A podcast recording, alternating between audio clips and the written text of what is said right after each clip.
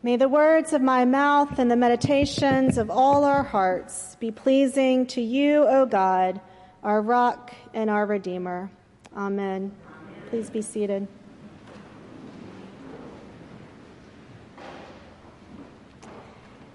This past summer, I served as a hospital chaplain at Atlanta Medical Center in Old Fourth Ward as part of my formation toward ordination. Much of what we did as hospital chaplains was either respond to spiritual consult requests or, if we were the duty chaplain holding the pager, respond to traumas that came through the emergency department. When we were not doing one of those two tasks, we were supposed to be rounding on our assigned units. I found rounding to be the harder part of chaplaincy because it was at first difficult to find the energy to make cold calls, to knock on the door and walk into a patient's room who may not need or want a chaplain visit. I soon noticed a pattern, though, that each day I rounded, there was always one patient and more often more than one, who not only welcomed my visit, but was hoping for a visit, even though they hadn't requested one. This was especially true of a patient named Marty. When I introduced myself as Chaplain Jenny, he sat up tall in his bed and exclaimed, Oh, I've been waiting for you.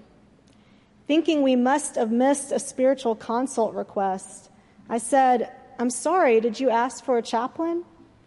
No, he said, but I've been wanting to share what happened to me with someone who would understand. Marty launched into his story. Marty and his girlfriend had been working for a scooter company. Their task was to go around in the middle of the night and gather up all the scooters left on sidewalks that needed recharging. A week before, around 2 in the morning, Marty had a freak accident with one of the scooters he was collecting. As he was moving it toward the truck, he accidentally pressed the accelerator button. His foot got caught and he broke his leg in multiple places. He couldn't move, his cell phone was damaged in the fall, and he was lying in a vulnerable position in what looked like a completely abandoned area. His girlfriend wasn't strong enough to help him to the truck. They were panicked and had no idea what they were going to do. When minutes later, three people walked out of a bar that they didn't even realize was there. One of them, Marty said, must have been a military doctor. He barely spoke, but he knew what to do. He made a makeshift splint, got Marty safely to his truck, and called 911. As Marty shared the story, he spoke again and again about how important it was that he find the doctor and thank him. He thought he had heard the man's voice after surgery and was desperate to know if he worked at the hospital. Marty spoke to me for close to an hour, the first chance he had to share what happened and integrate it into the broader story of his life. He shared how he had spent some time in prison, made some mistakes when he was younger, and that God showed up in the form of this doctor to care for him. He shared that the incident had brought him and his girlfriend closer, made him realize that he needed to do right by her, and that they were now engaged. But most importantly, what he took from that moment, from the whole experience, was that his life mattered to God. He had experienced the living God, and he now knew deep in his bones that he was loved and had worth. He wanted to tell the doctor that his act of care had changed his life, and if he couldn't tell him, then he would tell me, Chaplain Jenny, a representative of God.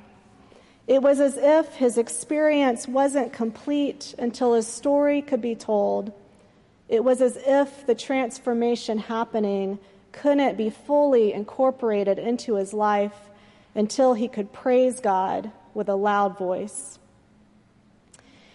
In the gospel reading today, we hear of 10 lepers who all experienced divine healing, but only one of them turned back prostrated himself at Jesus' feet and thanked him. We don't really know why the other nine didn't go back. The biblical story seems to suggest that what set the one leper apart was his gratitude. And so it would be easy to read this text as a morality tale, simply as a story with a moral lesson. Be grateful. But I'll tell you right now that I don't think the Bible is best understood as a bunch of morality tales. Something much more important than that is being revealed. When I read this story, the question I'm left with is this Why was this one leper so grateful when the others seemingly were not? What happened to him in that experience of divine healing? What was it that the other nine missed? All of them experienced something of the divine but only one, I want to suggest, recognized the healing as an encounter with the living God. Only one recognized, as Marty did, that God showed up for him. And that personal recognition that the living God was moving on his behalf made all the difference. Perhaps the other nine saw their relationship with God as transactional. They had done their part, they begged for mercy, and God had given them what they wanted.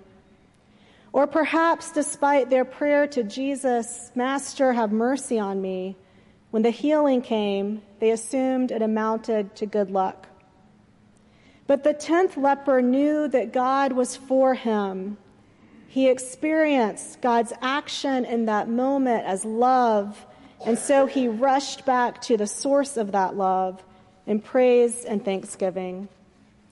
Like Marty, the 10th leper wanted to find Jesus and share his story in a loud voice.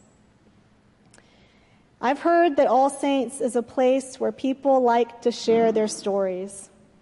And I know that it is a place that likes to listen to people's stories.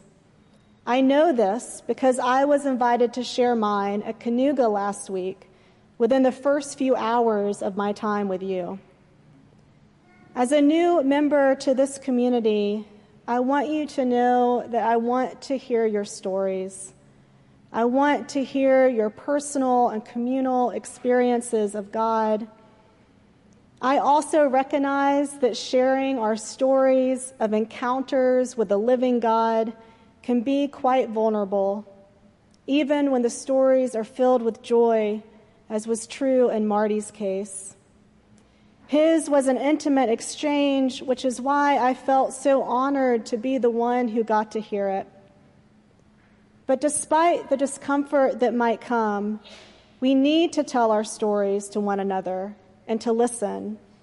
Because when we do, we are less likely to be like the nine lepers who experienced something of God but weren't fully changed.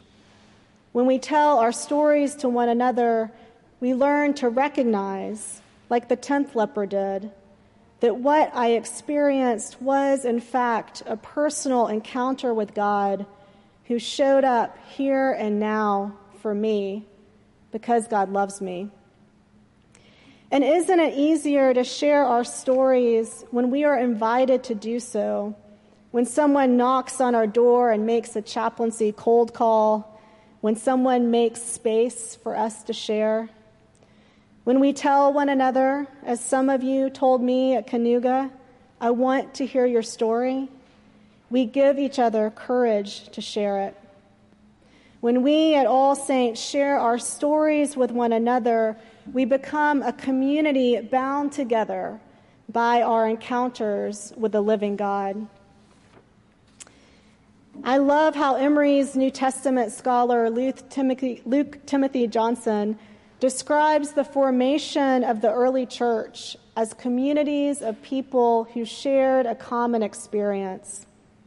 According to Paul's letters in the New Testament, they experienced the power of the living God, the transformative power of the risen Jesus that they called the Holy Spirit.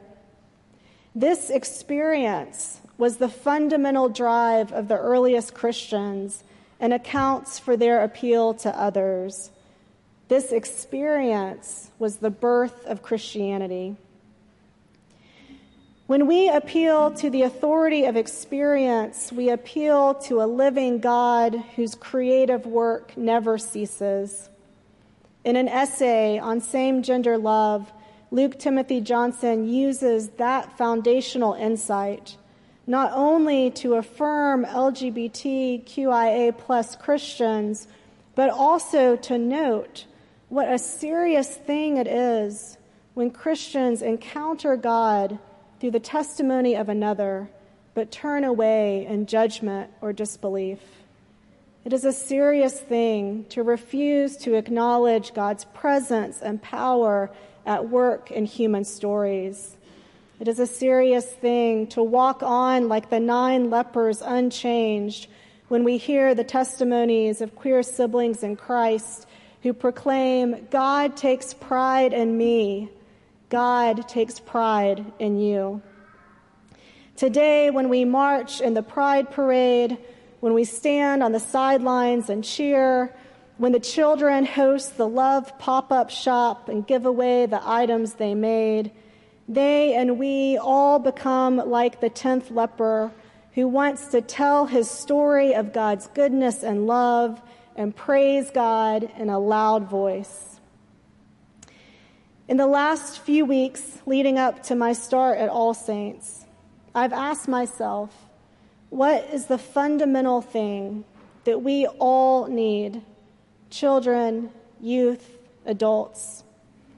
I am convinced that what we need at every stage of life are experiences of the living God. Our God is a generous God who wants to be known and encountered. Indeed, a God who initiates encounters with us in a variety of ways, sometimes in intense ways, in a surprise, in something we never thought to hope for, often in ordinary ways, in friendship and love, in the Eucharist meal, in unfolding circumstances, in a still small voice speaking within. And God's generosity includes the fact that God has given us one another to help us recognize God's movement in our lives. If we are honest, isn't this what we want, as scary as it might seem? The presence and power of God in our lives? And isn't it this experience that keeps us in communion with one another, that keeps us coming back to worship, where we can praise God with a loud voice? Amen.